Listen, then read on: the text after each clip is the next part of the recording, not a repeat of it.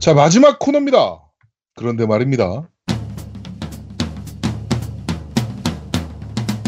자, 이번 주 그런데 말입니다는 레이싱 게임 특집 파트 2입니다. 네. 어, 네. 파트 2에서 끝나나요? 네, 어떻게든 끝내겠습니다. 그 오늘 방송 시간이 어떻게 될 것 같습니까? 일단 최소 한 시간은 더 걸릴 텐데. 아, 큰일 났네, 이거 진짜. 이게 앵바님 들어오고 나서 녹음 시간이 너무 길어져가지고. 내가 어떻게 해야겠는데. 자, 어쨌든 뭐 최대한 짧게 얘기하도록 하겠습니다. 네, 우리 네. 지금 월드컵도 못 보고 결승전 못 보고 있지 않습니까, 지금? 네. 그쵸. 야, 봐야 되는 경기도 못 보고. 참 결승전은 마음 아니죠. 3, 3 4위전입니다. 어, 3, 4위전. 음. 네. 그래도 못 보고 있는 건 사실이잖아요. 네. 그렇죠. 그쵸. 네.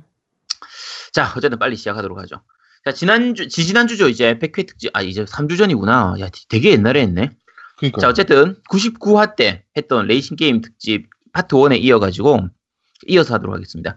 지난번에 이제 니드 포 스피드까지 아마 얘기했을 텐데 이제 현존하는 레이싱 게임들에 대해서 조금씩 더 얘기, 얘기 하도록 하겠습니다. 자, 이번에 얘기할 건 마리오 카트입니다.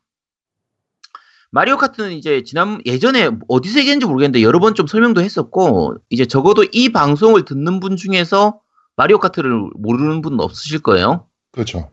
예, 마리오 카트 간단하게만 설명하면 슈퍼 마리오 시리즈에 나오는 이제 캐릭터들이 이제 레이싱을 벌리는 걸 기본으로 만드는 건데 요게 특징이 이제 스테이지 구성에서도 좀 마리오스러운 gimmick들이 많아요.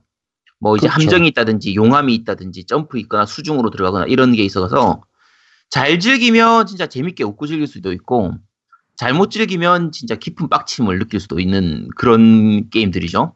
네. 뭐 다들 해보셨을 테니까 뭐 아시겠지만 처음에 이제 슈퍼패미컴으로 나왔던 게 1992년도에 처음 발매된 다음에 닌텐도의 모든 콘솔로 다 나왔어요. 그러니까 닌64로 나왔었고 음. 뭐 지- 게임보이 어드밴스, 게임 큐브, 뭐 그다음에 DS, 3DS, Wii, Wii U, 스위치까지 다 나왔는데 재밌는 게 모든 콘솔로 한 콘솔에 하나씩만 내요. 그러니까요.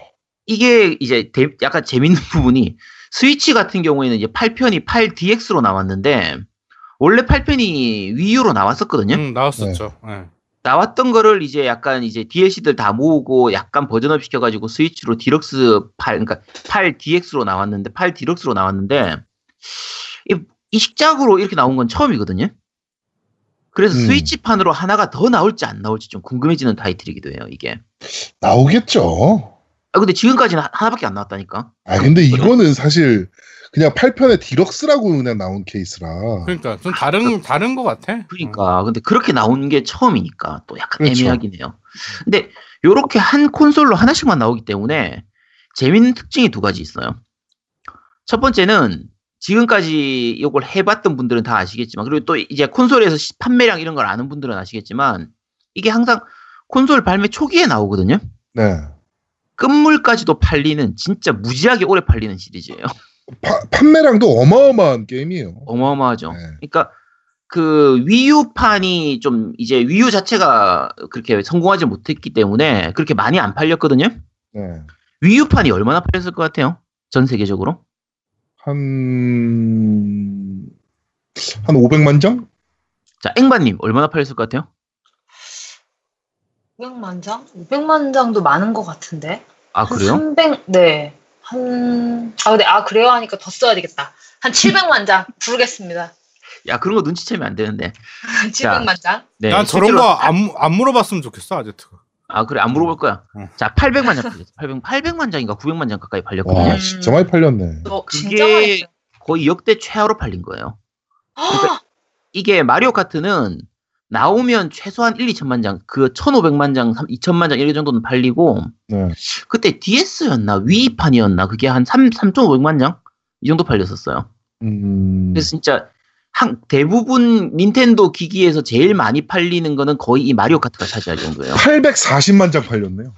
800, 그러니까 위, 위유판이 위유판이. 800만 장 팔렸죠. 네, 그쵸? 800 그러니까 이게 40만 장 그렇게 팔려서. 치면 전략적으로 일단 한 기기에 딱 하나씩만 내는 걸로 볼 수 있겠네요. 그쵸. 그렇게 볼 수 있는 네. 거예요. 위유 타이틀 중에 제일 많이 팔린 타이틀입니다. 네. 840만 장. 그러니까 그 마리오 아. 카트가 한- 대부분 그 콘솔에서 제일 많이 팔리는 시리즈가 이 마리오 카트가 차지하는 경우가 대부분이거든요. 네. 그러니까 대신에 발매 텀이 굉장히 길죠. 바꿔서 얘기 말하면 그렇죠. 한 콘솔에 하나씩만 나오니까. 근데 믿고 살 수 있는 거고 어떻게 보면 이게 92년도에 1편 나오고 나서 지금까지 딱 8개만 딱 9개만 나온 거거든요. 이제 DX까지 하면 네. 26년 동안 9개밖에 안 나온 거예요. 그러면 시리즈 발매텀 진짜 긴 거예요. 굉장히 긴 거죠.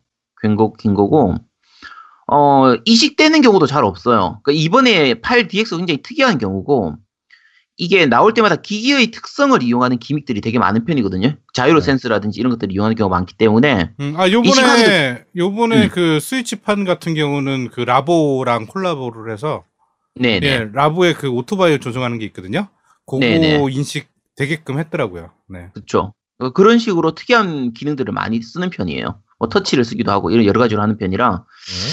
그리고 이제 아케이드용도 나오긴 했거든요. 한 네 작품인가? 세 작품인가 나오고. 오락실에도 있죠. 네, 오락실에도 있어요. 오락실도 있고 최근에는 VR 뭐 이런 것도 있었는데 국내에서 사실 많이 있지가 않아가지고 네. 요즘 국내는 사실 오락실 자체가 많이 없으니까 좀 많이 못 보셨을 거예요. 근데 네. 어쨌든 아케이드용으로 나와 있고요. 어 이제 어떤 게임인지는 뭐 다들 아실 테니까 그냥 간단하게 설명하면 일반적인 카트 레이싱 게임에서 제일 큰 요소가 이제 아, 아이템이죠. 네. 음, 그렇죠. 그 전까지는 이런 게임이 별로 없었기 때문에 굉장히 신선한 요소였는데 지금은 많이 있으니까. 근데 자 일단 그 일반적인 레이싱 게임에서 아이템이라는 요소를 이용해 가지고 레이싱 실력이 조금 떨어지더라도 아이템을 잘만 이용하면 이기는 게 가능한 거예요. 음.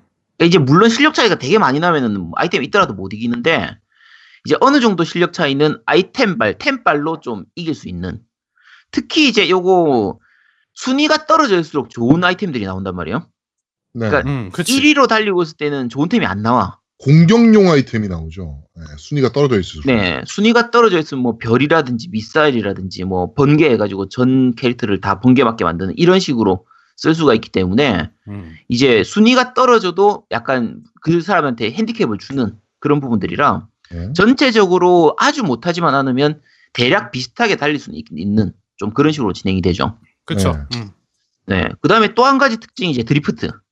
음. 요 카트, 그러니까 마리오 카트의 드리프트가 되게 특이한데 일반적인 레이싱 게임하고 드리프트 쓰는 방법이 좀 많이 달라요. 음, 달라. 점프를 활용하죠. 네. 그러니까 일반적인 레이싱 게임은 뭐 이제 핸들을 반대로 꺾고 브레이크를 밟았다가 떼고 뭐 다시 뭐 이런 식으로 하는데 이제 그 마리오 카트는 간단해요. 그냥 점프만 하면 돼요. 네. 점프하고 그 버튼을 그대로 누르기고 있으면 그냥 드리프트가 되거든요. 네. 근데 드리프트가 끝날 때 이제 드리프트를 계속 유지하고 있으면 이제 불꽃 색깔이 바뀌어가지고 그때 스- 이 버튼을 놓으면 약간 boost처럼 이렇게 터보라고 해야 되나 부, boost라나 이런 게 딱 나가서 앞으로 치고 나가는 그런 방식이라 드리프트를 좀 많이 이용하도록 하는 좀 그런 게 좀 약간 특징이고요. 그렇죠. 어 이게 가장 큰 특징인데 이 파티 플레이의 최강자예요. 그렇죠. 싸움나요. 그러니까 오프라인으로 멀티플레이 할 때는 진짜 이만한 게임이 없어요. 물론 싸움 나는 데 있어서도 마찬가지긴 한데. 네. 그러니까 기본적으로 이제 레이싱 게임이니까 엑셀하고 브레이크만 알면 되잖아요. 그렇죠. 누구나 할 수 있어. 여기다가 이제 아이템 버튼하고 점프 버튼, 아까 얘기했던 드리프트 버튼만 알면 네. 되니까. 그리고 애들 애들끼리 할 때는 드리프트 안 쓰고도 그냥 재밌게 할 수 있어요. 그렇죠. 그러니까 다섯 살, 다섯 살, 여섯 살짜리 애들한테 하라고 해도 한 1분이면 기본적인 건 다 가르칠 수 있거든요. 그러니까 말 그대로 가족 누구나 할 수 있고 게임을 잘 모르는 손님이 왔을 때도 그냥 같이 즐길 수 있으니까 그안 팔릴 수가 없지 진짜 그렇죠. 많이 팔릴 수밖에 없는 거고 어 레이싱 게임 잘 못해도 또 중간에 이제 배틀 모드 같은 게 있으니까 뭐 풍선 터트리기 이런 거 네. 팀 대전 방식으로 하는 이런 것들이 있기 때문에 저희가 저번에 한번 스트리밍 한번 한 적이 있죠, 이걸. 그쵸 스트리밍 할 때그 풍선 모드를 했었죠. 네. 그러니까 여러 가지로 진짜 잘 만든 게임이고 이제 안 팔릴 수가 없는 게임이고 좀 그런 게임이고요. 이게 그리고 아까 얘기한 파티 플레이 부분을 얘기하는 게 요게 처음 발매 초기였던 제일 첫 번째 나왔던 슈퍼패미컴판 같은 경우에도 화면 분할 상하로 화면 분할을 해서 2인 플레이를 할 수 있었거든요. 네. 그리고 두 번째 나왔던 닌텐도 64 때부터 이미 4인 플레이가 가능했어요. 한 화면에. 그렇죠. 네명 잘라서. 네, 화면을 4개로 잘라 가지고 4명이 동시에 플레이를 하는 게 가능한데 이게 옛날에는 이런 식의 플레이를 하는 경우가 종종 있었어요. 스타폭스 같은 경우에도 이렇게 4인 플레이가 됐었거든요. 네. 근데 사실 4인 플레이를 하면 그래픽 처리도 좀 복잡해지고 이 화면 구성도 좀 애매해지고 이래서 다른 게임들은 잘 안 쓰는 방식인데 마리오 카트는 도대체 어떻게 최적화를 하는 건지 그렇게 화면 분할을 해도 그래픽이 꽤 괜찮은 그래픽을 보여줘요. 네. 맞습니다. 그래서 네, 그래서 뭐 진짜 일- 물론 1인 플레이 혼자 플레이할 때에 비해서는 화면 그래픽이 좀 떨어지긴 하는데 네 명이서 모여서 같이 게임해도 전혀 불편함이 없는 수준이기 때문에 진짜 잘 만들어서 정말 잘 만든 게임이에요. 성공할 수밖에 없는 게임이고 네. 어, 아까 말씀드린 것처럼 이제 지금 최근에 나온 게 스위치용 마리오 카트 DX인데, 그러니까 8편 DX인데, 개인적으로는 이 DX도 충분히 만족하면서 즐기고 있긴 한데, 아, 그래도 이 작 말고 좀 새로 신작 하나 나왔으면 싶은, 그러니까요. 역대 그, 그런 이제 관행을 깨고 좀 나아졌으면 하는. 그러니까 스위치로 이거 8 DX를 내는 게 사실 생각해 보면, 스위치 초반에 이제 아무래도 좀, 좀, 이제 콘솔 초반에는 소프트가 좀 부족하잖아요? 네. 그래서 그냥 급하게 내놓은 게 아닌가 싶기도 해요. 아, 약간 포팅도 쉬웠나 봐. 그치. 좀 그랬던 어. 것 같아요. 그러니까 위유판하고 별로 차이가 없잖아요, 사실. 그러니까 차이가 거의 없어요. 네. 그래서, 아, 이런 거 말고 좀 이제 신작으로 내줬으면 싶긴 한데, 과연 나올지 좀 의문입니다. 네. 자, 마리오 카트는 대략 요 정도고요 혹시 마리오 카트에 대해서 더 얘기하고 싶으신 거 그? 유명한 일화 있잖아요. 카트라이더 하는 사람들이 마리오 카트 게임은 카트라이더가 베낀 게임이라. 그쵸. 어. 그러니까 국내 같은 경우에는 사실 게임, 콘솔 게임 유저들은 이제 다들 마리오 카트를 알지만, 일반인들은 오히려 카트라이더를 먼저 하다 보니까, 네. 나중에 이제 닌텐도가 우리나라에 들어오면서 DS나 3DS 가지고 들어왔을 때 마리오 카트를 보면서 야 이거 카트라이더 베꼈네 하는 그 되게 재밌는 거였죠. 음. 네. 자 어쨌든 마리오 카트는 여기까지 하고요. 어 이제 다음 시리즈는 그란 투리스모입니다. 아우, 네. 자, 이게 리얼 레이싱계의 최강자였죠. 그렇죠. 리얼 레이싱 시뮬레이터라는 걸 아예 만든 그런 그 장르를 아예 만들다시피 한 그런 게임이었고 제가 지금 이제 게임을 소개하는 게이 레이싱 게임에서 좀 중요한 게임을 최대한 뒤로 메인이 되는 게임을 뒤로 소개를 해드리고 있는데 이게 원래대로라면 그란 투리스모가 제일 뒤에 왔었어야 되는데 그렇죠. 최근에 그란 투리스모를 보면은 지금 이 정도 한 것만으로도 선방한 거다 싶은 수준이죠. 자, 그란 투리스모 뜻이 뭔지 아시는가요? 몰라요? 저는 모르는데요. 몰라요? 모르고 했네, 진짜, 그러고 보니까. 아 그래요? 노우미님은 아시죠? 그란 투리스모 이, 이거 많이 들어보셨죠? 아니 게임 말고 뭐 스모야 스모? 아 아이씨 저거 아재 개그 진짜 씨. 야 앵바 들어왔으니까 이제 그런 거 좀 그만해 자 그차 좋아하시 차리스모는 저거 아니야? 뭐 어. 저거 뭐 그러니까 모르겠다. 이게 투어 원래 뭐 이런 거 아니야? 어 맞아 투어 맞아요 투어러나 투어리즘 이런 걸로 쓰이는데 원래 네. 그란 투리스모가 이제 이탈리아어라서 영어로 하면은 great 그란이 grand 그레 great 이런 뜻이고요 네. 투리스모는 뭐 tourism이나 뭐 tourer 이런 뜻인데 그러니까 쉽게 생각하면 뭐 큰 여행, 대단한 여행 이런 게 되는데 네. 일반적으로 쓸 때는 장거리용 여행용 차량 뭐 이런 느낌으로 원래 쓰이는 거예요. 음, 근데 실제 의미는 이제 공도에서 그러니까 일반 도로에서도 주행이 가능한 경주용 자동차. 그러니까 경주용 자- 자동차인데 되게 성능 좋은 거다. 그런 걸 얘기하기 위해서 그냥 그란 투리스모라고 이름을 붙이는 거거든요. 그래서 차량명으로 많이 쓰여요, 이게. 차 좋아하는 분들은 이제 마세라티에서 나오는 그란 투리스모나 BMW GT 이게 그란 투리스모 줄인 거거든요. 네. 뭐 닛산 GTR 같은 것도 있고, GT, 그건 GTR 같은 경우에는 이제 뒤에다 레이싱을 붙이는 거예요. grand touring racing 이런 식으로 해서 네. 벤츠 같은 경우에도 CLK GTR 같은 거 있고 그 F1 GTR도 있어요. McLaren 나오는 거. 어쨌든 차도 좋- 그러니까 차에서 성능 좋다 이런 거 이름 붙이기 위해서 가는 건데 뭐 그냥 알아만 두시면 된다. 우리한테는 게임이 중요한 거니까 차가 중요한 거 아니잖아요. 자 처음 Gran Turismo가 나 두린- Gran Turismo가 나온 거는 이제 플스 1 때예요. 이게 1997년도인데 요 시기가 진짜 플스의 황금기죠. 그렇죠. 처음 플스 내놓고 나서 야 이거 성공하겠냐 야 소니가 게임 내놔서 되겠냐 게임기 내놔서 제대로 하겠냐 싶었는데 뭐 파판 나오고 뭐 이런저런 거 나오고 하면서 완전히 콘솔 게임계를 장악하기 시작하던 딱 그때거든요 그때 Gran, Gran Turismo가 나왔을 때 그 이전까지는 사실 콘솔 게임 쪽에서 이제 레이싱 게임은 좀 아케이드성이 강한 게임들이었어요 음, 음. 그러니까 그, 어, 저 앵마님 레이싱 게임 좋아하시는가요? 저는 Forza 시리즈는 다 가지고 있습니다. Forza Horizon, Forza. 그리고 저 아. 레이싱 게임을 좋아해서 네. 어, 제, 그, 지난번 회 이제 제가 없었으니까, 네, 네, 요거 네. 레이싱 특집 했을 때, 네. 저는 재밌게 한 게임들이 번아웃 시리즈.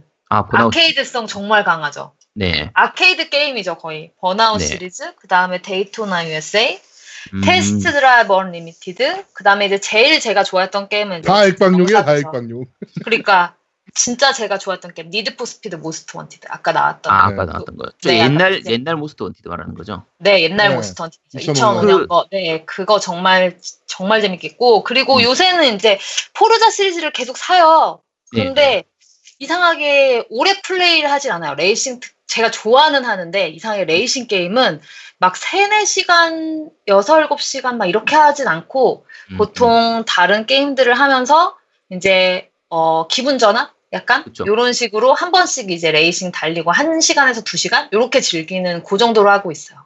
레이싱 게임은 그렇게 잠깐 즐기는 게 더 재밌죠, 사실. 그리고 그쵸. 사실 레이싱 게임 자체가 피로도가 좀 있어요. 게임을 맞아요. 하면서. 그쵸. 계속 그게 굉장히 되니까. 집중해야 돼요. 그리고 음. 그런 부분들이 있죠. 그래서 좋아하는 편입니다. 네. 슈퍼 패미컴 시절이나 플스 1 시절에 혹시 생각나는 게임 있어요? 레이싱 게임?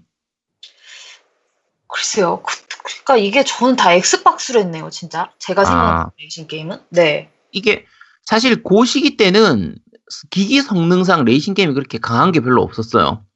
이제 음. 그나마 얘기하면 슈퍼 패미컴 시절에 F0 같은 거 아나 생, 알긴 아는데 안 샀어요. 샀었죠. 그쵸? 네. 그러니까 그때 네. 슈퍼 패미콤으로 저는 레이싱 게임을 안 샀던 것 같아요. 음, 그때는 사실 아까 얘기한 것처럼 그다지 그렇게 성능이 좋지가 않았으니까 그러니까 메가드라이브 쪽으로 나왔던 게 그나마 뭐 OutRun 같은 것들 그치 거의 OutRun은 괜찮았었지. 예, 네, 거의 그 OutRun 정도였고 어 플스 1 초기에 나왔던 게 이제 Ridge Racer 같은 거 아 Ridge Racer 아. 재밌었죠. 아 그거 생각나네요. 그거 그쵸. 재밌었죠. 나가세 레이콘가?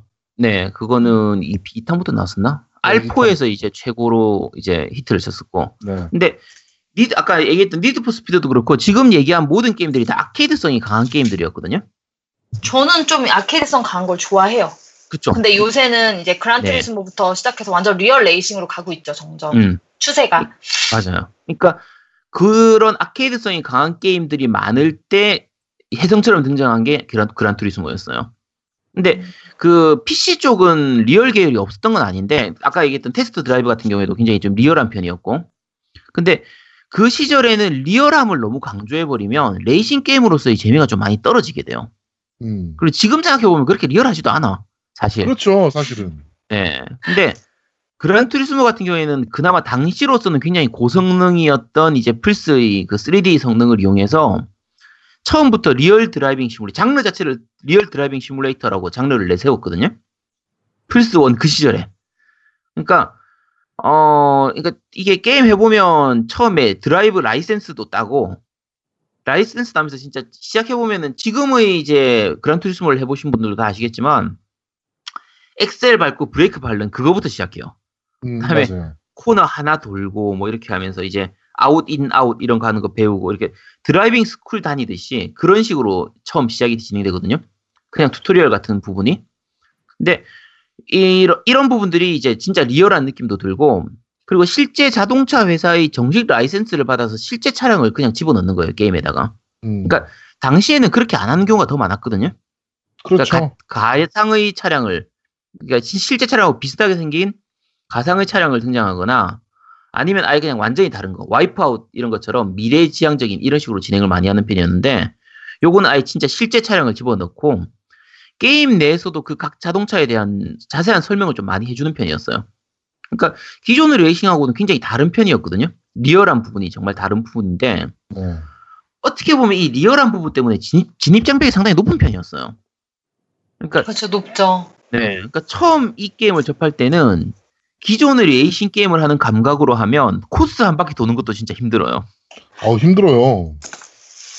지금은 이제 리얼한 레이싱 게임이 많으니까 좀 익숙한데 그 시절에는 이- 일반적인 게임 하는 것처럼 하면 커브 하나 돌다 보면 뭐 차가 미끄러져가지고 멀리 날아가 버리기도 하고 스핀 돌기도 하고 빙글빙글 돌기도 하고 이- 이러기가 진짜 너무 흔하게 나타나서 초반에 그냥 잠깐 하다가 그냥 때려치는 경우도 되게 많았었거든요 사람들이. 네.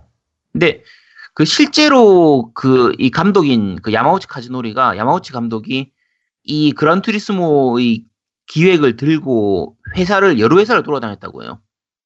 그 돌아다녀서 이제 기획서를 들고 이런 게임 만들자라고 하고 가면 대부분의 반응이 야 그게 재밌겠냐 그걸 누가 무슨 재미로 하냐 이러면서 그냥 쫓겨났다고 해요. 그래서 이제 음. 소니니까 받아준 거지 사실은 어떻게 보면. 근데 이런 리얼한 부분 때문에 그 레이싱 게임을 좋아하는 게이머 있잖아 일반적인 게이머보다 네. 오히려 그냥 차를 좋아하는 성인 남성들 있잖아요. 이런 사람들한테 제대로 일었어요 이게. 음. 그래서 북미나 유럽 쪽에서는 국내에서는 사실 그렇게 많지가 않은데 북미나 유럽 쪽에서는 그란 투리스모 하나를 하기 위해서 플스를 사고 나중에 이제 그란 투리스모 시리즈로 플스 2, 플스 3 갔을 때는 플스하고 휠하고 딱 그란 투리스모 요것만 사는 사람도 되게 많았다고 해요. 음. 생각해 보면 이제 진짜 차를 좋아하는데 내가 뭐 포르쉐도 좋아하고 뭐 람보르기니도 좋아하고 하는데 물론 이제 그란 투리스모 같은 경우에는 그런 차종보다 다른 차종이 더 많지만 네. 실제 그 차종을 타고 트랙을 달려볼 수 없잖아요. 그렇죠. 그럼 대리만족을 위해서 가장 저렴하게 할 수 있는 방법이 그란 투리스모인 거예요. 게임이죠. 저 게임이고 또 가장 시- 리얼한 게 그란 투리스모였으니까. 네. 그래서 실제로 플스 1 전체 게임 중에서 가장 판매량이 높았던 게 그란 투리스모 1이었어요. 음. 그러니까 아까 마리오 카트도 그랬으니까 좀 재밌는 점이죠. 근데 실제로는 레이싱 게임들이 그렇게 많이 안 팔려요. 장르상 그래요. 그럴 수밖에 없어요. 네, 그러니까 약간 매니악한 장르에 가까운데 그란 투리스모가 그렇게 많이 팔렸던 건 사실 좀 신기했던 거죠. 어떻게 보면. 음. 그래서 이제 그란 투리스모 1이 그렇게 해서 대성공하고 나서 그란 투리스모 2 같은 경우에는 이- 요거 약간 제가 연도를 좀 말씀드릴 거예요. 그란 1이 나오고 나서 2년 후에 그란 투리, 투리스모 2가 나, 플스 1으로 나오거든요. 네. 어차피 같은 플스 1이니까 그래픽을 조금 발전시키고 차량이나 뭐 트랙 좀 추가하고 요 정도인데 그 생각보다는 플스 1, 그러니까 그 그란 투리스모 1보다는 많이 좀 발전을 했었어요. 그러니까 진짜 플스 1의 성능을 극한까지 짜내가지고 만든 거의 그런 게임이었고 어 여기서 다시 2년 후에 플스 그 플스 2로 그란 3가 나오죠. 그란 투리스모 3가 나오는데 초기에 나왔음에도 불구하고 플스 2의 성능을 진짜 잘 뽑아냈었어요. 그 그래픽이나 뭐 조작성, 리얼함 이런 게 진짜 많이 높아졌었고 그란 3 같은 경우에는 특히 이제 광원 효과나 먼지 날리는 연출, 차, 날, 차 달릴 때 그 뒤로 먼지 날리는 이런 연출이 있는 게 진짜 좋았거든요. 네. 지금 봐도 그렇게 나쁘진 않은 수준이에요. 플스2니까 뭐 지금 보면 좀 자글자글하긴 하지만. 근데 그란3 같은 경우에는 사실 국내 한정으로는 조금 애매한 게 이게 플스2 때부터 이제 우리나라에 구- 소니가 들어오면서 국내에 정식 시장, 정식 출시를 했잖아요. 네. 근데 그란 투리스모 3를 이제 정식 한글화해서 내놓긴 했는데 이게 그란 3 같은 경우에는 이제 본편이 이제 A Spec이라는 제목으로 나왔었고 뒤에 이제 약간 뭐라고 해야 되지 꼽살이 끼었다고 해야 되나? 약간 번외편 DLC에 가까운 수준으로 지금으로 치면 컨셉이라는 게임이 나왔었거든요. 그란 투리스모 3 컨셉 도쿄, 도쿄 서울 이런 식으로 나왔는데 국내에는 도쿄 서울만 나왔어요. 음. 이게 컨셉이 이제 컨셉카 있잖아요. 네. 그러니까 실제 정식 발매하는 차 말고 이제 발매를 준비하는 차나 일단 컨셉으로 일단 만들어 본 차, 요런 차들이 등장하는 거예요. 그러니까 본편이 되는 GT 모드, 그란 투리스모 모드가 없어요, 이게. 그래서 국내에서 이걸 했던 사람은 그러니까 정식 발매됐던 3를 했던 사람은 야, 그란 투리스모 생각보다 별로 재미가 없는데 이렇게 느낀 사람도 많았을 거예요. 그러니까 거의 느낌상은 뭐 체험판 같은 정도 수준의 게임을 하고 본편이 안 나왔으니까 아예 네. 좀 그랬던 게 약간 좀 아쉬웠던 부분이고요. 그란 3는 굉장히 잘 만들어졌었어요, 사실. 게임 자체로서는 게임 성도 굉장히 훌륭했고 잘 만들어졌고 자, 요때 다시 여기서부터 2년 후에 그란 투리스모 4가 아니라 프롤로그가 발매됐어요. 그란 투리스모 4 프롤로그. 그러니까 요게 어, 어, 떻게 보면 이제 본편의 체험판 같은 느낌인데 요런 거를 이제 돈 받고 팔았던 거예요. 로지스를 이제 그란 투리스모가 4 때부터 처음 시작하죠. 그러니까 물론 이제 체험판이라고 하기에는 볼륨이 좀 큰 편이긴 해요. 네. 그래서 이제 체험판 치고는 볼륨이 큰 편이라는 게 장점이 되긴 하는데 근데 결국은 체험판인데. 결국은 체험판 수준을 돈 받고 팔았잖아. 그러니까 조금 애매한 부분이긴 해요. 근데 음. 그래도 용서가 됐던 게 그리고 엄청 많이 팔렸거든요. 네. 워낙 잘 만들었으니까 오늘 워낙 재밌었으니까 그래도 그리고 이제 요때는 이제 그래픽 성능이 점점 높아지면서 사실 개발 기반이 기간이 좀 늘어지기 시작하거든요. 그래서 성능, 그러니까 중간에 좀 시간 때우는 농- 용도로 이제 하나 내놓는다는 느낌, 이런 느낌으로 나왔었고, 프롤로그 나고 나서 그 다음 해에 바로 그란 투리스모 4가 나와요. 2004년도에. 네. 그리고 국내에서 이제 정식 발매도 됐었고, 어, 요게 약간 특이한 모드가 비스펙이라고 해가지고 감독 입장에서 시뮬레이션을 보는 모드도 있었어요. 개인적으로는 왜 있는지 모르겠는데, 이게 재밌나? 남, 시뮬레이션 해서 딴 애가 운전하는 걸 보는 게 재밌는지는 모르겠는데, 어쨌든 그런 모드도 있었고요. 자, 여기서 다시 2년 후에 플스 3로 나온 게, 이제 그란 투리스모 HD 컨셉이라는 게 나왔거든요. 요건 진짜 데모 버전이에요. 요건 무료로 풀렸었어요. 무료로 풀리고 2007년도에 그란 5 프롤로그가 나와요. 음. 그리고 2010년도에 그란 투리스모 5가 나오거든요. 그러니까 중간에 2007년도에 하나 나오긴 했지만 그란 투리스모 4가 2004년도에 나왔단 말이에요. 근데 5가 2010년에 나왔으니까 6년 만에 나온 거예요. 그러니까 텀이 점점 길어지기 시작하죠. 개발 텀이. 네. 2000 그란 6는 이제 2013년도에 나오긴 하는데 둘 다 플스 3로 나왔으니까. 근데 이제 이쯤 와서는 이제 사람들이 욕을 하기 시작해요. 프롤로그를 자꾸 내놓는 거에 대해서. 그러니까 음. 일단 사람들이 사긴 사는데 욕이 나오는 거고 그렇죠. 그래도 그란이니까 욕을 하면서도 사긴 사는 거예요 일단. 음. 근데 그, 그 이때까지는 그래도 잘 만들었었어요. 근데 이제 여기서부터 이제 좀 세 가지 문제가 생기는데 첫째가 아까 얘기한 것처럼 발매 텀이 너무 길어지는 거. 그다음에 두 번째가 이제 차에 premium car하고 standard car라고 해서 차량을 구분하기 시작했거든요. 네. 요건 이 시기에 해봤던 분들은 아는데 이게 뭐냐면 premium car라고 해서 이제 진짜 모델 차량 모델링을 신경을 많이 써가지고 어 타이어라든지 휠이라든지 뭐 휠이라든지 머플러라든지 이런 세세한 부분까지 진짜처럼 만들어둔 차가 있고요. standard car라고 해서 진짜 대강 만든 차가 있어요. 근데 요게 자, 아까 그란 5 같은 경우에는 플스 3로 나왔잖아요. 근데 이 standard car는 플스 2로 나왔던 그란 투리스모 4의 모델링을 가져와서 만든 거예요. 그러니까 스- 이 그래픽이 너무 구린 거지.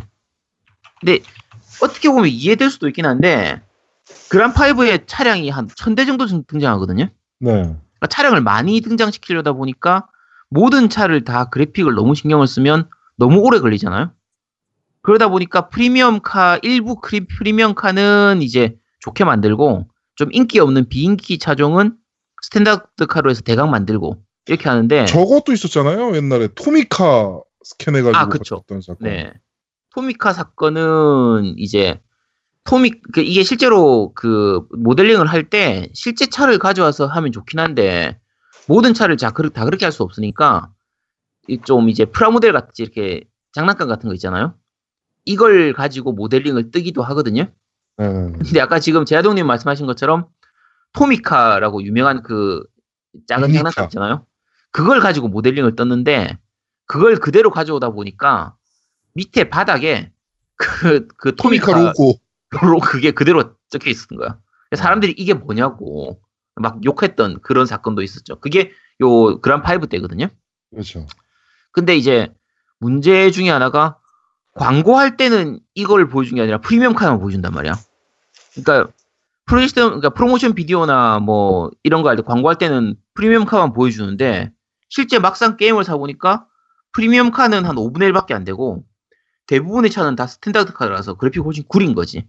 좀 소비자 입장에서 좀 속았다는 느낌이 들 좀 그런 느낌이었어요. 근데 그나마 다행이라면은 이제 플스 3 때였으니까 이제 업데이트 발매 이후에도 계속 업데이트를 통해 가지고 조금씩 이제 컨텐츠를 늘려줬다는 건 그나마 장점이긴 한데 이런 게 좀 약간 문제가 있었고요. 이제 제일 큰 문제 세 번째 문제가 이제 포르자가 나온 거예요. 경쟁자가 생겨버린 거죠. 그렇죠.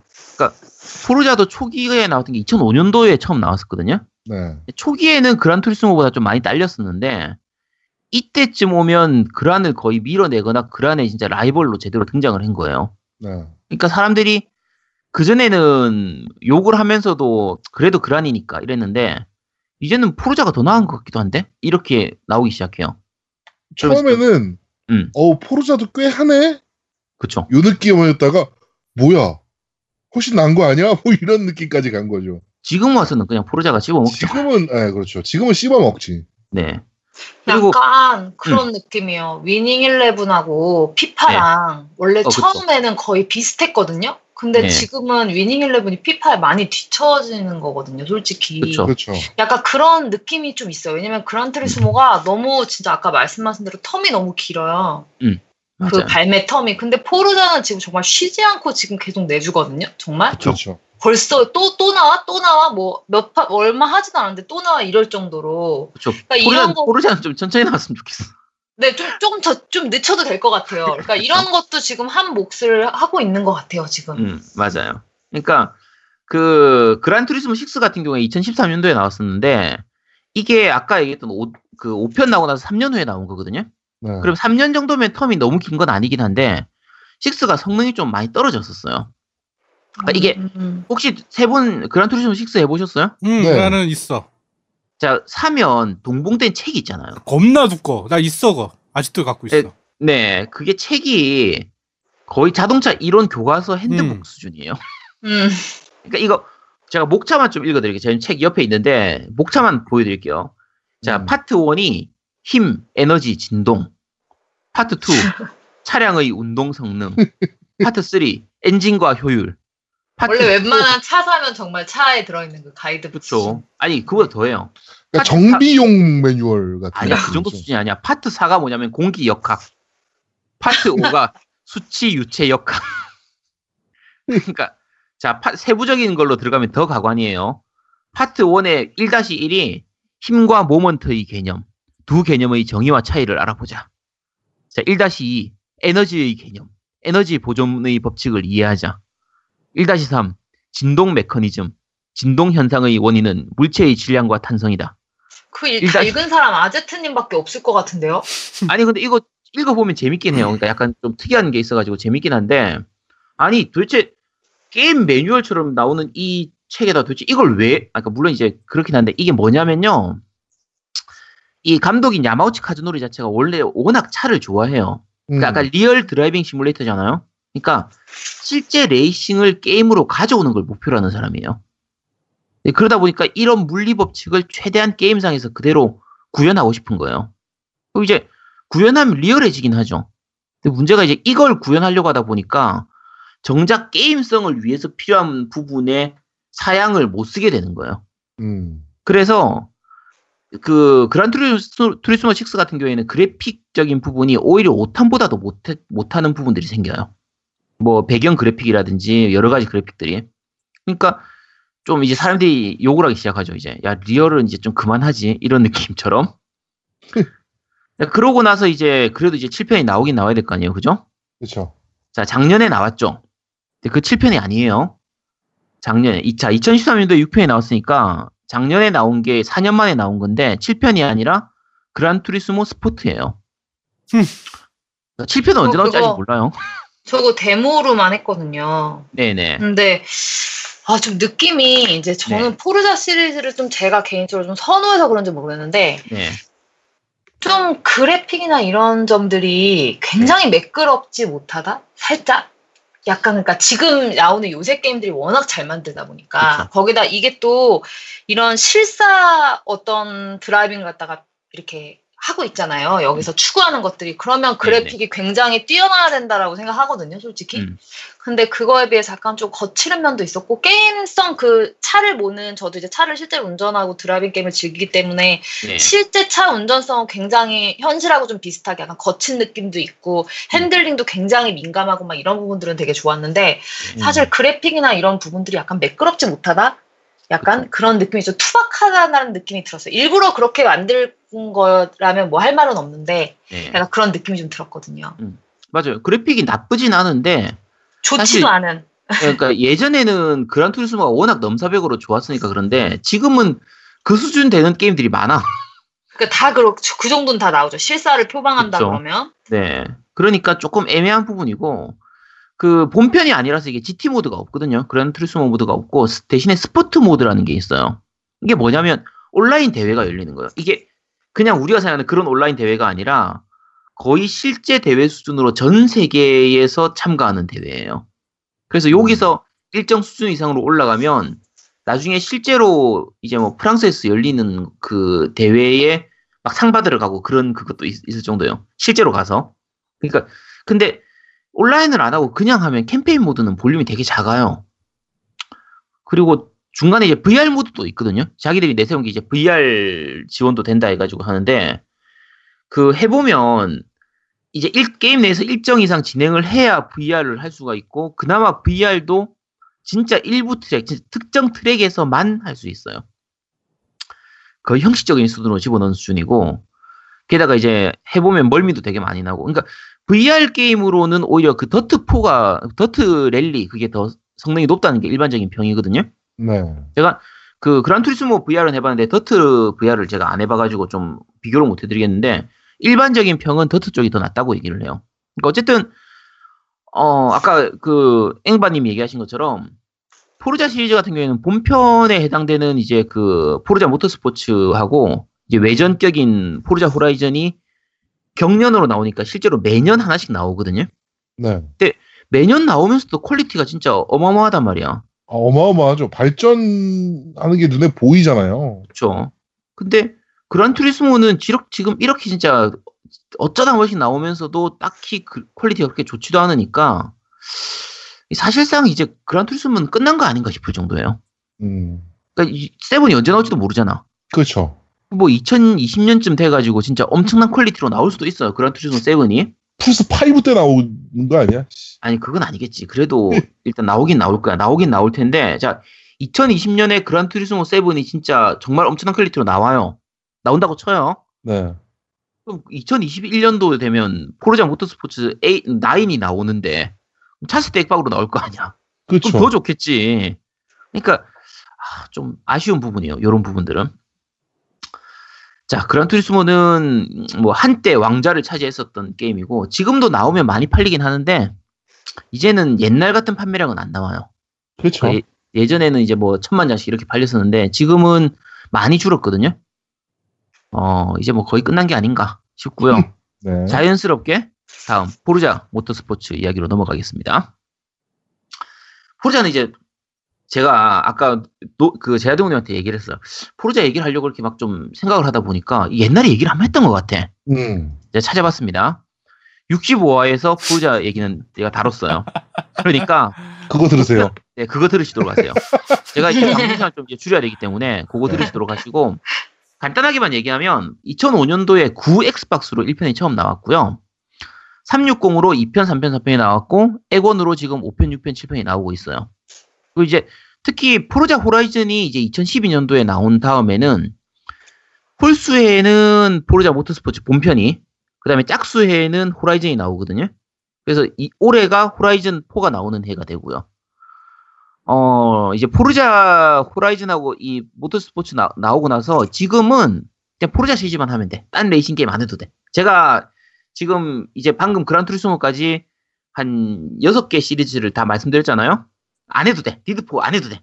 뭐 다 필요 없고 그냥 Forza만 하면 됩니다. 딴 거 다 필요 없어요. 이 Forza로 다 씹어먹거든요. 음. 그러니까 본편이 그러니까 엑원을 엑원을 안 가지고 계신 분들 같은 경우에는 사실 얘기는 많이 들었는데 도대체 그게 뭐야 싶을 수도 있어요. 근데 본편인 Forza Motorsport는 이제 Gran Turismo처럼 리얼 레이싱 계열, 그러니까 서킷 레이싱, 트랙 레이싱으로 플레이가 되는 거고 Horizon은 open world 레이싱이에요. 근데 둘 다 재밌어. 둘 다 명작이거든요. 그래서 그냥 이것만 하시면 됩니다. 게임 뭘 누구 하나 버릴 수가 없어요. 그래서 그쵸. 둘 다 다 사고 있어요. 둘 다 다 사야 돼요 또. 네. 그리고- 사실 물리 엔진은 똑같을 거거든요. 그 사실 어, 쓰는 게 네, 제가 게임 제가 엔진은 같아요. 네, 게임 엔진은 같, 같죠. 근데 네. 그 느낌이 너무 두 개가 같은 엔진이고 같은 회사에서 만든 건데도 그 느낌이 너무 다른 거예요. 아 회사는 다 회사는 달라요. 아 그런가요? 네? 엔진은 같은 걸 쓰는데 네. 엔, 그 본편인 포, 오토스포츠는 턴텐에서 턴텐. 만들고요. 아 다른 데서 겨- 이렇게 나오는 거 콜옵처럼 그러면 약간 네네 그런 느낌이라고 생각하면 돼요. 아, 그러니까 Horizon은 Playground에서 만들고 음, 본편은 이제 Turn 10에서 만들거든요. 조금 음. 다르긴 해요. 근데 엔진은 기본적으로 같은 걸 쓰고 어, 있고요. 기술 지원도 Turn 10에서 많이 해주고 있고 Playground가 이렇게 그렇게 말하고 음. 네. 그래서 아 근데 근데 둘 요, 다 뭘 버릴 수가 없어요. 둘 다 사야. 됩니다. 전 사고 있어요, 둘 다 그래서. 네. 근데 요즘은 사실 약간 제가 좀 약간 아쉬운 게 볼륨을 좀 줄였으면 좋겠어. 너무 양이 많아가지고 그렇죠. 이거 하나 붙잡고 1년을 해도 다음 편 나올 때까지 이거 다 끝내질 못해. 그리고 확장팩도 잘 내잖아. 아 그러니까 확장팩 호라이즌은. 확, 야, 확장팩 좀 재미없게 내 제발 좀. 확장팩 하려고 하면 또 미치겠어 진짜. 저는 30%를 못 끝냈는데 다음 편이 나오더라고요. 그렇죠 항상 그래요. 다 그래요 지금 시리즈가. 네, 아 진짜 네, 좀 그냥 그 어쨌든 그렇습니다. 볼륨 좀 줄여줬으면 좋겠다. 이게 유일한 바람이고요. 자, Forza Horizon도 이제 얘기를 좀 할게요. 아까 그 얘기했던 그 Playground Games 같은 경우에 요게 원래 그 Project Gotham Racing 만들던 그 팀원하고 네. 뭐 Burnout이나 Colin McRae 만들던 그 개발 스탭들이 여기로 다 흡수가 됐어요. 많이 흡수돼서 아케이드 아케이드 레이싱 게임에 대한 개발 노하우는 최고예요 지금 말 그대로. 음. 그리고 그 Forza의 외전으로 나오긴 했는데 게임성 자체가 전혀 다르거든요. 그러니까 open world open world로 만든 맵에서 자유롭게 달리면서 뭐 다른 차량 만나가지고 경주할 수도 있고 뭐 길거리 레이싱 참여할 수도 있고 그냥 뭐 자기 마음대로 달릴 수도 있고 자기만의 이벤트나 대회를 만들 수도 있고 그래서 정말 다양하게 즐길 수 있는 게임이에요. 그러니까 이게 1편 같은 경우에는 360으로 처음 나올 때 이제 미국 콜로라도를 배경으로 해가지고 나왔었고 2편은 이제 프랑스 쪽 하는 그 유럽 쪽 3편은 이제 호주 배경이고 이렇게 나왔었죠. 근데 어 시리즈별로도 게임성이 조금씩은 미묘하게 달라요. 그 개인적으로는 1편 때가 좀 재밌었는데 그 1편은 그 호라이즌 페스티벌이라고 하는 그 이벤트 요, 요 이벤트에서 여러 대회에 참가하면서 내가 인기를 높여가지고 최종적으로는 그 챔피언인 다리우스 다리우스 플린트인가? 다리우스를 이기는 그게 이제 목표로 하는 그런 거고요. 네. 뭐 중간 중간에 이제 미션 같은 걸로 뭐 일정 시간 동안 드리프트나 점프 같은 기술을 쓴다든지 뭐 특정 장소에 가서 사진 찍어 와라. 차 배달해라. 뭐 이런 식으로 미니 게임도 좀 많이 있는 편이고 그 간판 깨기도 있었죠. 중간에 길거리에 있는 간판 같은 거 깨면 뭐 차량 업그레이드 비용을 깎아준다든지 뭐 돈을 준다든지 뭐 경험치를 준다든지 이런 식으로 진행되는 건데 네. 어, 여러 가지로 굉장히 쾌적한 편이에요. 게임 시스템 자체가 어 그리고 구- 특히 국내 같은 경우에는 요때 완벽한 음성 한글화 한국어가 다 됐거든요. 그러니까 역 제 개인적으로 생각하는 역대 국내 현지화 게임 중에서 최고의 현지화였어요. 그렇습니다. 그러니까 자막만 한글화 되는 게 아니라 음성도 한글화인데다가 중간에 이게 차를 타고 달리면서 레비, 그 내비게이션이나 라디오도 나오거든요. 네. 이게 다 한글화 됐단 말이에요. 야, 이런 한글화가 어디 있어 진짜 한국어가. 아, 최고죠. 그쵸. 그 이제 2편에서는 조금 아쉽게 이제 2편은 아예 한글화가 안 됐었죠. 에건 초기에. 네. 근데 한글화가 안 돼도 아, 얘는 진짜 아랍어로 나와도 해야 되는 게임이었어요. 게임 속이 너무 재밌어가지고 얘는 진짜 뭐 안 한글이라도 그냥 해야 되는 게임이었고요. 제 개인적으로는 호라이즌 시리즈 중에서는 이 2편을 제일 많이 했었어요. 2편은 진짜 다 깼었거든요. 그, 뭐, 맵도 진짜 많이 넓어졌고, 그니까, 그 1편 같은 경우에는 오픈월드긴 한데, 그 해보신 분들은 다 아는데, 실제로 도로 바깥쪽이 가드레일로 막혀있는 부분이 많아가지고, 그냥 길만 다닐 수 있었어요. 대부분의 길을. 음. 일부 구역을 제외하고는 거의 길만 다녀야 되는데 2편부터는 진짜 말 그대로 눈에 보이는 것은 다 달려볼 수 있는 거였거든요. 근데 이 그 오픈감이라고 해야 되나? 그게 너무 좋았어요. 그러니까 진짜 최고급 스포츠카를 타고 그냥 들판을 맘대로 달리는 거야. 그냥 내 가고 싶은 대로 바퀴 가는 대로 맘대로 달릴 수 있는 그런 느낌이 너무 좋아가지고 저는 본편보다 오히려 이 호라이즌 편을 호라이즌을 더 좋아했었거든요. 뭐 이벤트도 굉장히 좀 많았고 그 확장팩으로 나온 게 이제 포르쉐도 탈 수 있었고 그 Storm Island 같은 경우에는 비가 오는 섬 이런 거라 좀 비가 오는 곳에서 이 달리는 재미가 좀 특이해요. 그게 이제 음. 좀 진흙길을 달리는 이런 오프로드 레이싱 이런 그렇죠. 거라서 네. 아, 정말 이거는 확장팩도 안 할 수가 없는 그런 게임이었었고요. 3편은 이제 2편의 장점이 더 좋아지면서 한글화까지 됐단 말이야. 이제 그 1편처럼 음성 한글화는 안 됐는데 뭐 한글화만 해준 게요. 그게 어디야? 근데 볼륨 자체도 무지막지하게 늘어났었고요. 그 앵바님 이거 3편 좀 하셨죠? 네. 확장팩 근데- 좀 하셨어요? 아니요. 본편도 저 네. 이것도 한 20% 했나? 20% 30%? 그러니까 이 제가 레이싱 게임을 정말 어, 오래 안 해요. 그러니까 좋아는 하는데 정말 뭐 30분, 1시간 이렇게 음. 즐기다 보니까 호라이즌 너무 맵이 넓어가지고 그쵸. 뭐 거의 초반에 그 맵, 그 진짜 뭐 정말 맵으로 보면 손바닥 하나만큼 고거만큼밖에 진행을 안 한 것 같아요. 지금 계속 그 상태인데 4가 나오면 또 사야죠. 이거 DLC는 안 사셨어요? 이거 확장팩으로 나온 건 없나요? 이거 확장팩으로 해서 Blizzard Mountain하고 Hot Wheels 두 개 나왔었거든요. 제가 아 저는 season pass로 사 season pass로 그냥 아예 처음에 사지 않으면은 잘 안. 사서 이거 안 샀던 것 같아요. 사지도 않고 지나가는 것 같기도 하고. 이것도 사야 돼요, 사실. 그러니까 음, 강추 네, 그러니까 Blizzard Mountain 강추. 네, Blizzard Mountain 같은 경우에는 이게 눈 아까 2편 Storm 아! Island는 비 오는 곳이었거든요. 아 저 Blizzard Mountain은 샀어요. 아, 그러면은 뭔지 알겠다. 눈 오고 막 네. 이런. 거. 네, 그거는 그쵸. 꼭 사야 된다 그래서 샀어요. 근데 네. 웃긴 거는 그게 눈 오는 데를 갈라 그러면 네네. 어느 일정 부분 플레이를 해야지 갈 수 있거든요. 제가 알기로. 아, 네. 근데 거기를 못 가봤어요. 그래서. 그거 되게 초반일만 하면 되는데 그래도 네, 근데 그것도 진행을 안 한 거예요. 아, 본편을 진짜 안 하셨나 보네. 네. 그리고 그래서 샀어요. 그 아. DLC가 하나는 샀네요. 두 번째 걸 네. 안 샀네요. 그러면은. 두 번째 게 Hot Wheels거든요. 네. 제아동님 이거 해보셨죠? Hot Wheels는 안 했어요, 저도. 핫휠은 안 했어요? 네. 이게 핫휠이 그 장난감 핫휠 있잖아요. 네, 그 스턴트 자동차. 네네, 스턴트 자동차 네. 그거. 그거를 이- 여기다 집어넣었는데, 그러니까 코스가 말도 안 되는 코스예요. 막 360도 회전하고, 거꾸로 달리기도 하고, 막 옆으로 오. 서서 달리기도 하고 거의 그런 수준인데, 그런 말도 안 되는 코스를, 그러니까 말 그대로 언리얼한 코스죠. 그걸 굉장히 리얼한 레이싱으로 달려요. 음. 아, 되게- 재밌겠는데? 그러니까 묘하게 진짜 이질적인 느낌인데 재밌어요.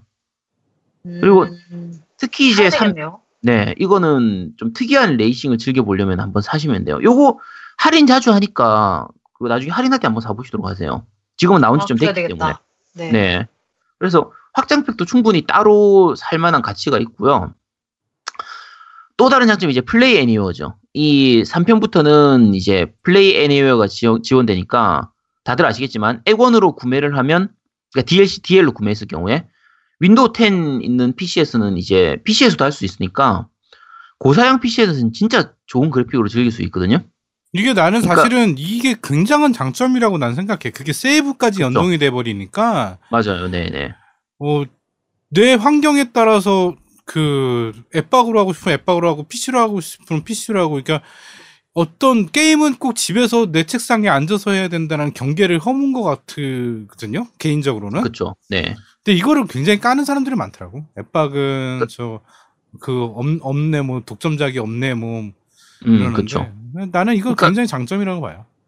포르자 7도 사실 이게 anywhere 지원되기 때문에 그러니까 네. 어차피 마소 first는 다 지원을 하니까 그러니까 지금 노무님 얘기한 것처럼 이거에 대해서 아니 그러면 PC로 하면 되지 뭐하러 엑원을 사 이렇게 얘기하는 사람도 있긴 한데 서로 또 다른 맛이 있으니까 근데 요게 만약에 좀 더 좋은 그래픽으로 즐기고 싶을 경우에는 이- 이렇게 하면 진짜 좋은 그래픽으로 즐길 수 있거든요 그래서 프레임도 더 높아지고 하니까 이- 이건 포르자 시리즈의 입장에서는 굉장히 큰 장점이죠 장점이 되는 거고, 어, 개인적으로 생각하는 포르자 시리즈의 가장 큰 장점이 뭐냐면, 그 rewind 기능이에요. 그치. 음. 그치. 네, 지난번에도 얘기했지만. 그러니까. 정, 정확한 명칭이 뭔지 모르겠어요. 플래시백, rewind 뭐 그런 기능인데, 한마디로 시간 되돌리는 기능이죠. 근데 이게, 그러니까 내가 실, 코스를, 코너를 돌거나 이렇게 했을 때 실수를, 그러니까 적한테 또 추월 당하거나 이랬을 때, 이제 시간을 되돌려서 그 부분을 다시 할 수 있는 거예요. 근데 이게 난이도를 낮추는 역할을 하는 부분도 있는데, 더 중요한 게, 실패에 대한 두려움이 없어져요. 그러니까 그치. 굉장히 공격적인 플레이가 가능한 거예요. 그러니까 그란 투리스모 같은 경우에는 이제 리얼하니까 예를 들면 코, 코스를 돌 때 까딱 잘못하면은 이제 스핀 나거나 코스를 이탈할 수가 있잖아요. 그러니까 약간 조심해서 안전빵으로 이렇게 플레이를 하게 되는데 포르자를 할 때는 어차피 코스 이탈하더라도 그냥 시간 되돌리면 되니까 진짜 그렇죠. 한계점까지 도전할 수가 있어요. 이게 진짜 재밌는 거예요, 그게. 그리고 이 그란 투리스모가 진짜 좀 약간 아까 말씀하신 되게 민감해가지고 네네. 정말 조금만 해도 저도 막 이탈 많이 하고 그랬거든요. 그쵸. 근데 이 포르자 같은 경우는 난이도가 그러니까 진짜 처음 접하시는 분은 포르자도 어려울 수 있어요. 이것도 그쵸. 사실 아무리 네. 뭐 호라이즌이 뭐 open world고 이래도 이것도 사실 real driving이거든요. 사실 음. 진짜로 그렇기 때문에 어려울 수 있는데 이런 부분을 난이도를 굉장히 그 rewind 기능이 좀 낮춰주면서 진입 장벽도 어느 정도 무너뜨려졌다고 생각해요. 맞아요. 네, 그래서 그것도 좋고, 뭐, 아까 말씀하신 정말 공격적인 플레이, 그냥 막 진짜 들이대는 거죠. 음. 네, 그래서 약간 아케이드성도 어떻게 보면 좀 가미가 돼 있어요. 이게 호라이즌. 같은 경우에 그런 느낌이 되게 많거든요. 그래서 저는, 저도 개인적으로는 만약에 포르자 저는 스포츠도 사고 다 둘 다 사지만 호라이즌이 조금 더 이렇게 좀 아기자기한 재미들이 좀 있지 않나, 더, 요렇게 생각은 해요. 음, 맞아요. 근데 리- 이게 근데 포르자를 많이 하다 보니까 그란 투리스모 하다가 자꾸 이제 위에 세모 버튼을 눌러요. rewind rewind 하려고. rewind가 안 돼. 아씨. 아, 근데 rewind를 너무 많이 쓰면 게임이 재미가 없어져요, 아제트님. 아니 근데 이거 자꾸 쓰는 버릇을 하다 보니까 자꾸 그냥 그냥 알고 자꾸 눌러. 무의식적으로. 무의식적으로 좀 그렇게 하는 부분들이 있죠. 근데 이게 사실은 그 다른 레이싱 게임이랑 비교하면서 얘기가 많이 나왔는데 이거를 단점이라고 생각하시는 분들도 있어요. 근데 이게 너무 웃긴 게 이게 옵션이 있거든요. 키고 끄는 거가. 그러면 그걸 이게 단점이라고 생각하시는 분들은 이걸 끄면 돼. 안 그렇지 끄면 되죠. 어 그런데 안 쓰면 돼요. 어 난이도를 높여서 이걸 끄면 돼요. 그 옵션이 따로 있거든. custom으로도 할 수 있고. 음. 근데 이걸 안 꺼놓고선 아니 있는데 안 쓰면 어떡하냐. 음. 그러면서 이게 단점이다 이러면 이거는 좀 그런 것 같아. 그 특히 이게 당연한 얘기지만 온라인으로 할 때는 못 쓴단 말이에요. 그치. 그렇죠. 음, 온라인 할때 못 그걸 써요. 게임만. 쓰면 플레이가 안 되지. 그러니까 게임이 끝이 안 나. 쓰면. 네 그래서 온라인 쪽으로 많이 즐기려는 분들은 일부러 이걸 안 써요. 왜냐하면 쓰는 버릇을 해버리면 온라인 멀티를 못 해버리니까. 음. 예. 그래서 일부러 안 쓰는 경우도 많으니까 이거는 뭐 쓰고 싶으면 쓰고 아니면 마는 거죠 뭐. 그러니까 이건 장점이죠. 그거 사용자 선택으로 할 수 있는 거기 때문에 음. 그리고 이제 제일 중요한 게 있는 게 딴 게임 하다 보면 이 rewind 기능이 너무 아쉬울 때가 있어요. 뭐냐면 내가 막판에 마지막 한 코스인데 음. 애가 불러가지고 잠시 애를 딱 봤는데 미끄러진 거야. 근데 내가 그걸 그 코스를 하기 위해서 15분 동안 달린 거야. 음, 긴 코스. 어. 그런데. 그 한 번의 실수가 이 게임을 다시 하게 만드냐? 난 그럼 꺼요. 그쵸. 그렇죠. 어. 빡치죠. 순간, 순간. 어, 진짜 순간 순간이야. 야기가 싫은 거지. 어. 네. 그러니까 이런 것들을 방지해 주는 거라서 나는 있어야 된다. 나 이게 아쉬울 때가 너무 많아요. 다른 레이싱 게임 할 때. 어, 이거 아, 이거 있으면 참 좋겠는데라는 생각이 너무 많이 들기 때문에. 요즘은 이거 기능 있는 게임들이 종종 나오거든요. 음. 다른 게임에서도 좀 적용한 되는 경우가 있는데 요건 좀 많이 나왔으면 좋겠어 사실. 음, 맞아요. 음. 혹시 프로자 시리즈에 대해서 더 얘기하고 싶은 거 있으신가요? 야, 근데 프로젝트 시리즈 얘기하면서 분명히 네. 어, 뭐 60m 그거 들으라 그래 놓고는 아니 아니. 호라, 호라이즌은 또 얘기를 안 했더라고 내가 생각해 보니까 음. 포르자만 얘기하고 호라이즌은 별로 얘기 안 했던 것 같아가지고 네. 저, 저는 포르자의 가장 큰 장점은 뭐니 뭐니 해도 그래픽. 너무 아. 쾌적해요. 음. 정말 쾌적하고 깔끔하고 완전 좀 약간 청량한 느낌도 들거든요. 이 그래픽이. 그렇죠. 그래픽이 사실적이다, 뭐 안 사실적이다, 뭐 이런 걸 떠나서 너무너무 제, 제가 생각했을 땐 너무 그 광, 그 풍경이고 뭐 이런 네. 묘사하고 그 다음에 그 차고 자체 그 차에 대한 막 이렇게 들어가서 차 볼 수 있잖아요. 세세하게. 네, 음, 음, 음. 이런 그래픽 화면 자체가 그냥 어 너무 이 게임을 갖다 가지고 싶다. 이 차들을 모으고 싶다. 차 모을 수 있잖아요. 네네. 약간 이런 느낌도 들게 하고 그래픽이나 여러 가지 인터페이스 이런 것들도 굉장히 좀 잘 돼 있고 이런 부분이 제일 큰 장점 같아요. 물론 음. 드라이빙은 당연히 시리즈가 거듭하면서 물리 엔진 같은 거는 이제 여기서 계속 당연히 잘 해놓은 거니까 그거 외에 진짜 이런 부분들이 좀 굉장히 큰 장점인 것 같아요. 다른 다른 그 driving 게임들이 섣불리 포르자 시리즈한테 이렇게 딱 이거 딱 라이벌로 딱 등장하기에는 너무 힘들 정도로 얘네가 너무 좀 쾌적하게 지금 많이 만들어놨다? 약간 이런 생각이 들어요. 그렇죠. 아, 근데 그 지금 포르자- 얘기한 네. 것 중에 좀 고쳐야 음. 될게 하나 있는 게 그래픽이 좋았죠.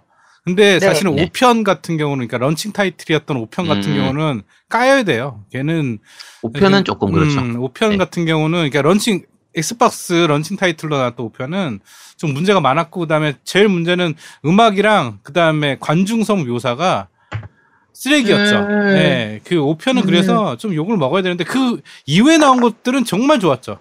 그렇죠. 많이 그런 정말 좋죠. 네, 네. 그런 것들을 많이 그 피드백을 받아서 수용하는 것 같아요. 음. 그러니까 그런 거는 좀 보고 배울 만한 점이죠. 다른 사이트에서. 네. 그렇죠. 음. 그 6편부터 6편, 7편 다 마찬가지인데 아까 그래픽 얘기하셔서 말씀드리면 배경 그래픽이 정말 좋아요. 음. 그래서 그게 코스가 이제 일반 트랙을 도는 것도 있고 이제 도- 각 도시를 도는 게 있잖아요. 진짜 그 도시를 그대로 구현해놔서 어, 그 그쵸. 나라의 그 도시 여행- 그대로 네. 유럽이면 유럽 그 어느 그쵸. 나라의 그 도시 그대로 해놨죠. 네, 그 여행 가서 즐기는 것처럼 거의 그 수준으로 만들어져 있거든요. 기가 막히죠 사실. 제가 저는 아직 못 해봤는데 그 DLC 아까 그 설원에서 하는 거 말씀하셨잖아요. 네네. 그거를 제가 DLC를 산 이유가 네, 어 뭐 DLC 볼륨이나 뭐 DLC 뭐 게임사 이런 게 아니라 그거 사라고 한 친구들이 다 야 이건 정말 사야 된다 그래픽을 보면은 이건 안 살 수가 없다. 이 설원 이 눈 오는 풍경이랑 너무 잘 해놨다고 하더라고요. 느낌이 진짜 우리 스키 타는 느낌 있잖아요. 스키나 보드 타고 내려오는 거의 그런 느낌처럼 시원한 느낌을 받을 수 있어서 음. 그 Blizzard Mountain은 정말 재밌어. 아직 한번 해야 되겠네요. 방송 한번 해야 되겠는데 Blizzard Mountain? 저도 음. 아직 플레이를 안 해가지고. 네, 꼭 해보시도록 하시고요. 자, Forza는 얘기하면 진짜 계속 칭찬밖에 안 나오기 때문에 네. 자 여기까지 하도록 하고요. 자 시- 원래 제가 1시까지 하려고 했는데 지금 제가 3분밖에 안 남아서 남은 얘기는 되게 짧게 짧게 넘어가도록 하겠습니다. 네. 자, 지금 대, 그 대략적인 게임들은 다 얘기했는데 오늘 얘기할 게 이제 현재 나오고 있는 게임들에 대한 얘기들이기 때문에 나머지 게임들 중에서도 제가 얘기 못한 게임들이 좀 있어요. 그게 뭐냐면 이제 WRC 같은 게임, World Rally Championship이라고 네. 해서 그 FIA라고 국제 자동차 협회라는 그게 있어요. 여기서 주관하는 그 실제로 있는 대회가 있거든요. World 네. Rally Championship. 그렇죠, 그렇죠. 네. 요걸 배경으로 해서 만든 게임이에요. 이게 혹시 세 분 다 이 게임 아세요? 몰라요. 근데 저는 저는. 이름만 이름만 들어봤어요. 이게 생각보다 역사가 좀 있는 시리즈예요. 아, 플스 1 때부터 나온 거거든요. 네, 랠리, 랠리, 랠리. 네. 랠리예요. 랠리. 어, World Rally. Championship 랠리. 응, 알아, 네. 알아. 어. World Rally 예전- Championship인데 어, 네. 그래서 네, 예전부터 들어는 봤는데 이상하게 네. 하, 구입은 안 하? 구입하고 하진 않은? 이게 현세대기로는 5편부터 나와 있고요. 6편하고 7편은 사실 한글화도 됐어요. 이게 음, 음. 플포하고 PC는 정식 한글화돼서 나왔고 엑원은 아마 국내 스포- 스토어에는 없었던 것 같아요. 근데 해외 스토어에서 사도 7편은 한글화가 나, 한글이 나왔었거든요. 그래서 혹시 관심 있으면 사보시면 되는데 네. 저는 안 샀고요. 그 궁금하신 분은 이게 아마 5편이 Game Pass로는 그 엑원에 있을 거예요. 그래서 무료로 할 수 있으니까 Game Pass 있는 분들은 한번 해보시면 되고요. 네. 게임성 자체가 나쁘진 않고 이 오프로드 레이싱의 재미는 충분히 줘요. 랠리 레이싱은 충분히 주는데 어 저는 오프로드 레이싱은 Forza Horizon으로 충분하거든요. 그래서 안 삽니다. 이거 이 게임 좋아하시는 분들한테 죄송한데 이게 문제가 그 이게 실제 WRC 그 대회에 참가하는 레이싱 팀이라든지 실제 드라이버들이 그대로 등장하거든요. 그래서 그 대회를 알고 또 실제 랠리에서 나오는 그 코스가 그대로 등장해요. 그러니까 그 대회를 알고 그- 그런 걸 좋아하는 사람한테는 장점인데 우리 모르잖아요, 그죠? 그 앵바님 이런 대회 있는 거 알아요? 아니요, 모르죠. 모르잖아. 네. 레이싱 팀 알아요? 실제 드라이버 아세요? 모른단 말이야. 그- 그러니까 이게 별로 장점이 안 되는 거예요. 음. 그래서 뭐 하실 분들은 하시고요. 아마 우리는 다들 안 할 것 같습니다. 네, 죄송합니다. 자, 다음 게임은 더트예요. 더트는 더트는 다들 아시죠? 가지고 있어요. 더트 아, 가지고 4는 있- 가지고 있어요. 요번에 할인해서 지난번에 할인했던가? 그래서 네네, 사놨어요. 할인했고, 네. 혹시 얼마나 해보셨어요? 한, 한 시간? 그쵸? 하고 안 했어요. 별 재미가 없죠. 네, 네. 그렇게 뭐 오래 할 게임은 아니더라고요, 해보니까. 근데 네. 뭐 나쁘진 않았어요. 그, 느낌이. 맞아요. 재미없는 건 아니고, 그냥 네. 레이싱 게임처럼, 그냥 어차피 예. 어느 것처럼 그냥 뭐 한 시간 정도 해보고, 아, 뭐 이런 게임이네 하고 그냥 말았던 게임인데, 약간 그냥 제가 이제 제일 많이 했던 게임은 Gran Turismo랑 아무래도 최근의 게임은 Gran Turismo랑 Forza니까 예. 두 개랑 DiRT랑 비교하면은 약간 Gran Turismo 같은 느낌이 좀 비슷하다는 느낌. 어, 맞아요. 좀 리얼한 느낌이죠. 예, 약간 그런 느낌을 더 받았어요. 네. 그러니까 오프로드 레이싱을 중심으로 하는데 리얼하게 구현하는 그런 게임이에요. 왜 리얼한지는 좀 이따 말씀드릴 테고. 근데 아쉬운 게 한글화가 안 됐는데 DiRT Rally 같은 경우에는 하면 중간에 이제 그 랠리에서 실제 하는 것처럼 옆에서 assistant처럼 이렇게 말을 설명을 해주는 그게 있어요. 야, 여기서 60도 돌고 여기서 몇십 도 돌고 뭐 왼쪽에 뭐 있고 내비게이션. 네, 내비게이션 내비게이션 시스템이 되게 잘. 돼 있어요. 네, 계속 얘기를 중얼중얼 하는데 다 영어로 한단 말이에요. 그쵸. 그러니까 좀 그런 부분들이 사실 국내 유저한테는 조금 단점이에요. 그러니까 앵바님처럼 능력자한테는 상관이 없는데 음. 일반 유저한테는 조금 힘든 부분이고요. 어, 더트는 대신에 이제 그 VR 모드가 있어요. 음. VR 게임으로서는 현존 최, 최강이라고 얘기를 하거든요. 근데 전 안 해봐서 한번 갖춘 분들은 해보시도록 하시고요. 다음 얘기할 부분은 F1이에요. 아, 그거는- F1. 네, F1 시리즈인데 2005, 2006, 2007, 2018에서 이렇게 계속 나오는데 어, WRC하고 비슷하게 실제 F1 레이스를 기본으로 해서 제작한 시리즈예요. 자, 그런데 방금 얘기했던 DiRT하고요. 요 F1이니 둘 다 어디서 만든 거냐면 Codemaster에서 만들었습니다. 음, Codemaster. 자, Codemaster 혹시 제작사 들어보셨어요? 아, 그럼요. 자, 뭐 만든 회사인지 혹시 아세요? 아, 이게 FPS 저건데. FPS? 어. FPS는 코드마스터가 FPS를 기찬 걸 하나 만들었었어요. 여기서 만든 FPS는 내가 모르겠는데 레이싱 게임 중에서 사실 초창기에 만들었던 건 그리드 시리즈거든요. 예. 그리드. 아, 지금. 제가 안 그래도 네. PC 앞에 꺼내놨어요, 그리드 지금. 아, 이거 너무 영- 재밌거든요. 아, 재밌다고요? 아, 난 너무 재밌게 했어요. 그러니까 이게 진짜 많이 갈리는 게요. GRID가 진짜 리얼하게 만들어요. 리얼을 추구하는데 너무 리얼해서 좀 어려워요. 진짜 어렵거든요. 그러니까 GRID 시리즈 같은 경우에 재밌는 게 휠이 있느냐 없느냐에 따라서 게임성이 전혀 달라져요. 요 더트나 F1도 마찬가지예요, 사실. 아, Codemaster가 만든 게임 그 FPS가 네. 저는 Codemaster를 FPS로 알았어요. 어, 무슨 게임 만들었었어요? Operation Flashpoint. 아, 그게 Codemaster였구나. 네, 이게 Codemasters예요. 예. 난 쟤는 저는 Codemasters라는 개발사를 네. 요, 요 게임 때문에 알았어요. Operation 야, 야, 그것도. 그것도 되게 어려워서. 이거 진짜 징그럽게 어려운 게임이거든요. 이거. 정말 어려워. 어려워. 그 FPS 중에 굉장히 리얼감을 잘 완전 살려. 리얼게 FPS라. 네. 잘 살렸다고 네. 해서 어려웠어요. 나도 그거는 해봤어. 음. 네, 총알 360 진짜 때. 스쳐, 네, 음. 스쳐서 몇 대 맞으면 죽는 게임이라. 네. 저, 정- 정말 어려 근데 얘 GRID, 그러니까 이 Codemaster 자체가 리얼을 자꾸 추구를 해요. 굉장히 추구하는 편이라. 그래서 아까 VR 같은 경우에도 굉장히 리얼한 거고. 그래서 요쪽 회사들, 그러니까 이 Codemaster의 게임들은 휠 제대로 갖추고, 이제 진동 피드백 있는 휠 있잖아요. 네. 자, 좌석도 이제 시트 딱, 레이싱 시트 딱 갖추고 하면 정말 재밌다고 해요.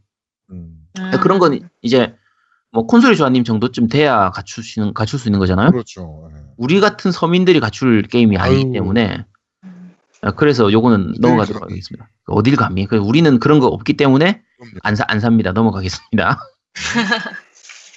자, 다음 마지막으로 이제 하나만 더 얘기할게요. 이니셜 D입니다. 아, 음, 이거 좋아하는 요거를- 분들 많지. 그거를 빼먹고 또 레이싱을 얘기할 수는 없죠. 음. 그렇죠. 그러니까 Initial D 같은 경우에는 일단 오락실 쪽부터 먼저 얘기를 할게요. 이게 세가에서 지금 게임 계속 개- 개발하고 있는데 오락실용으로는 계속 나오고 있어요. 네. 그리고 오락실용은 대전 중심으로 이렇게 많이 나오는데 Initial D 애니 원작 그러니까 만화책이든 애니든 원작을 보신 분들이면 다들 안 할 수가 없는 게임이에요. 그렇죠. 근데 이제 그 제 개인적으로는 가장 재밌게 했던 게 플스 2 때 나왔던 그 Initial D인데 그거를 어. 최고로 꼽는 분이 많으세요. 이게 진짜 최고예요. 그 special 네. stage라고 해서 네, 그거 음악도 그렇고 음악도 되게 그쵸. 좋다 그러고 저는 네. 안 해봤거든요. 근데 그거 말씀하시면 되게 많더라고요. 플스 네. 2 그게 최고다 그 버전. 그쵸. Eurobeat 음악을 그대로 즐길 수 있고, 이게 사실 코스가 몇 개 안 되거든요. 일본의 그 일부 코스만 있고, 이게 자체가 고갯길 주행이기 때문에 굉장히 좀 특수한 장르예요. 어떻게 보면.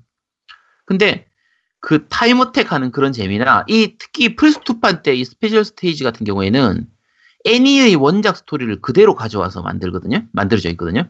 네. 그래서 스토리 진행하다 보면 애니 원작을 그대로 재현하는 부분들이 많이 나와요. 그러니까 예를 들면 뭐 단순히 그냥 적을 이기는 게 끝이 아니라 각 스테이지별로 뭐 같이 타고 있는 동승자를 놀라게 해야 된다든지 뭐 적을 이렇게 이 무- 어떤 기- 어떤 코스에서 드리프트를 써야 된다든지 뭐 특히 원작에서 이제 도랑타기. 이 원작 다 보셨어요, 만화? 난 봤지. 음. 그 만화에서 보면 이제 도랑타기 나오잖아요. 음. 이제 코너 돌 때 원래는 이렇게 미끄러지게 되는데 옆에 이렇게 도랑이 있는 부분에 타이어를 걸쳐가지고 이렇게 도는 그런 부분들을 그대로 제 그대로 다 재현할 수 있거든요. 네. 그래서 어떤 형태로든지 간에 어쨌든 원작을 재현한다는 재미가 있는 거예요. 요게. 그러니까 그 사, 이 사실 이게 플스 2 때라고 했잖아요. 네. 이 다들 옛날 기억 추억 떠올려 보면 아시겠지만 플스 1, 플스 2 이때는 원작을 기본으로 해서 마- 만든 그 그런 게임들은 우리가 별로 기대를 안 해요.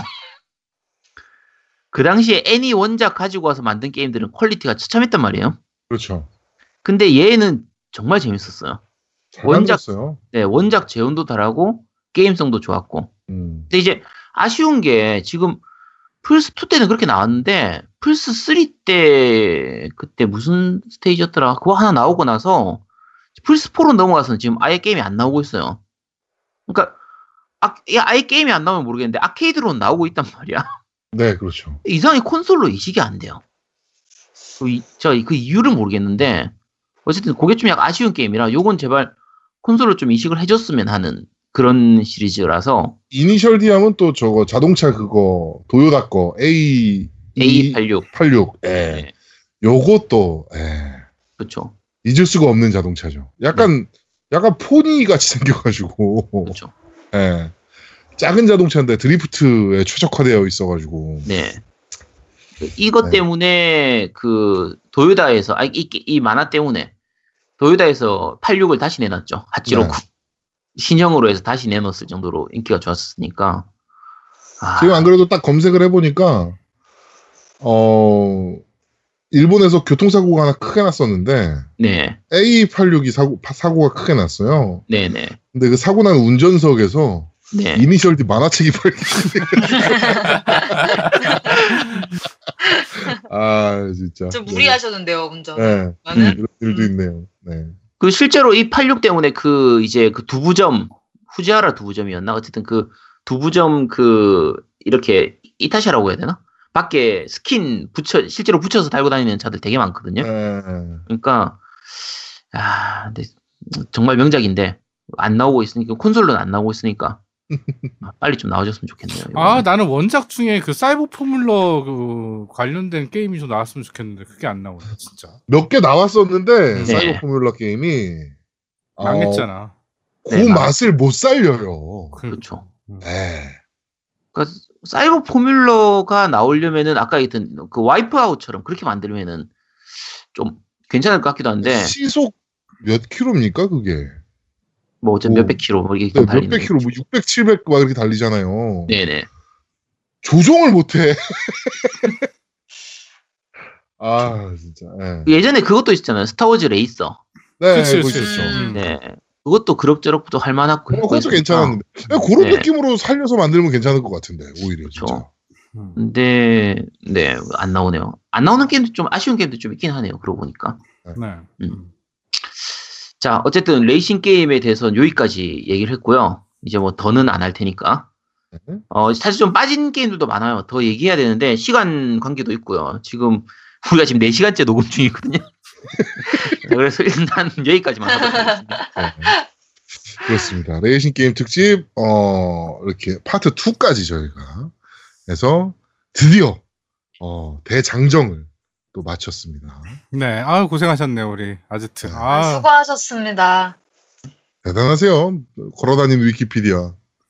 아, 제가 네. 이거, 제가 실제로 하- 해본 게임들 아니고요. 위키에서 제가 뺏겨가지고. 네, 가져온- 알겠습니다. 네. 자, 어, 겜덕비상 제 101화 충격 여자 아제트 출몰. 아, 여자 아제트가 출몰한 것처럼 역시나 녹음 시간은 4시간을. 아, 네, 그렇습니다. 네. 노미가 죽어나는 거죠, 이제. 네. 응, 그래? 아이, 뭐. 내가 죽어나? 응? 어, 편집해야지. 그런 게. 네. 네. 자, 어, 겜덕비상 제 101회 어, 여자 아제트 출몰 어, 레이싱 게임 편은 여기서 모두 마무리하도록 하겠습니다. 저희는 다음 주에 좀 더 재밌고 알찬 방송으로 여러분들을 찾아뵙도록 하겠습니다. 고맙습니다. 감사합니다. 감사합니다. 감사합니다. 뿅뿅. 오케이. 아, 아 고생했다. 아, 네. 아, 수고하셨습니다. 음, 고생했어요. 음. 어, 다음 주에는 분량 주셔도 되죠. 아, 근데 앵바가 새 코너가 하나 있긴 해야 되는데 뭘 해야 될지 모르겠네. 아, 근데 유튜 잘하고 있어, 앵바. 음, 내가 내가 고민을 좀 해볼게.